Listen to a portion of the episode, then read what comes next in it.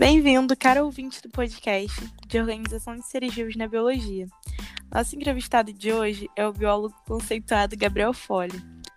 Gabriel, o que significa a palavra sistemática? Bom dia, Paulo. Muito obrigado por me convidar. Então, sistemática é a ciência voltada justamente a inventariar, descrever e compreender a biodiversidade e as relações filogenéticas. E assim conseguimos classificar os seres vivos.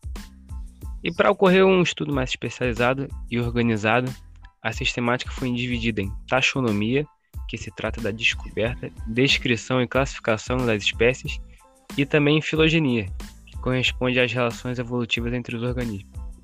Hum, entendi. E o que são os níveis de organização? Bom, não é nada mais do que uma hierarquia normal, que, que sempre tem em qualquer sociedade, no qual um nível se encaixa dentro do outro. E isso vai desde a visão geral da galáxia até a menor parte de um elemento químico. Entendi. Levando isso em consideração, como os seres, os seres vivos são organizados?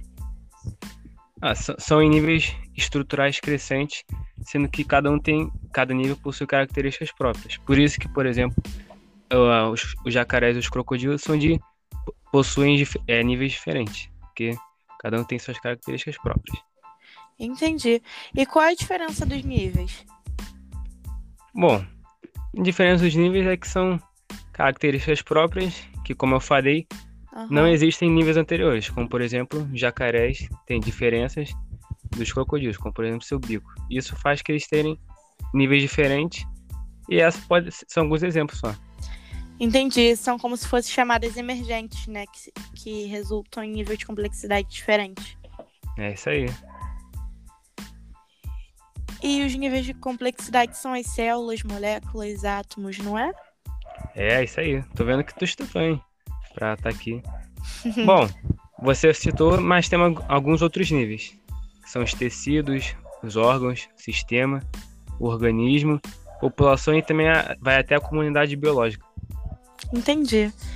Então, Gabriel, a gente encerrando já essa entrevista, obrigado por tirar nossas dúvidas e poder conversar um pouquinho sobre esse Isso. tema. Eu que agradeço. Vamos realizar uma dinâmica que eu faço com alguns especialistas que eu chamo, né?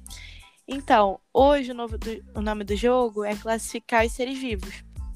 E ele funciona assim, eu vou te dizer o personagem de desenho e você vai me dizer a classe desse personagem. Tá. Tá bom? Top. Eu topo, eu topo. Então tá. Gabriel, qual é a classe do ligeirinho? Ligeirinho... Ligeirinho é um rato, é um mamífero. Ligeirinho seria um mamífero se existisse. E o Patrick, o melhor amigo do Bob Esponja? Ah, o Patrick é uma estrela. Estrela, é... estrela do mar é uma classificação, uma classe que não é muito comum, é a classe da asteróidea. Hum. E a cuca? Do sentido do Pica-Pau Amarelo. Ah, a cuca seria o jacaré mais legal de todos. Seria um réptil. Ah, que legal. Então, para poder encerrar aqui, vamos ver se você vai saber essa. Deixa eu ver. O... Pernalonga. Pernalonga, Pernalonga. Ah, Pernalonga é fácil. É uma co... é um... Cobra não, é um... É um coelho. Um mamífero também. É, então você é realmente especialista, porque você acertou todos aqui da tabela. Parabéns, você ganhou um prêmio que vai chegar aí por Sedex na sua casa. Que isso. Quero ser, quero ser convidado mais vezes. Pode deixar, Gabriel. Pode deixar que vão surgir nas, nas conversas sobre biologia e a gente chama o senhor para participar, tá bom? Tá, certo. Valeu um aí pelo abraço. Bate-papo.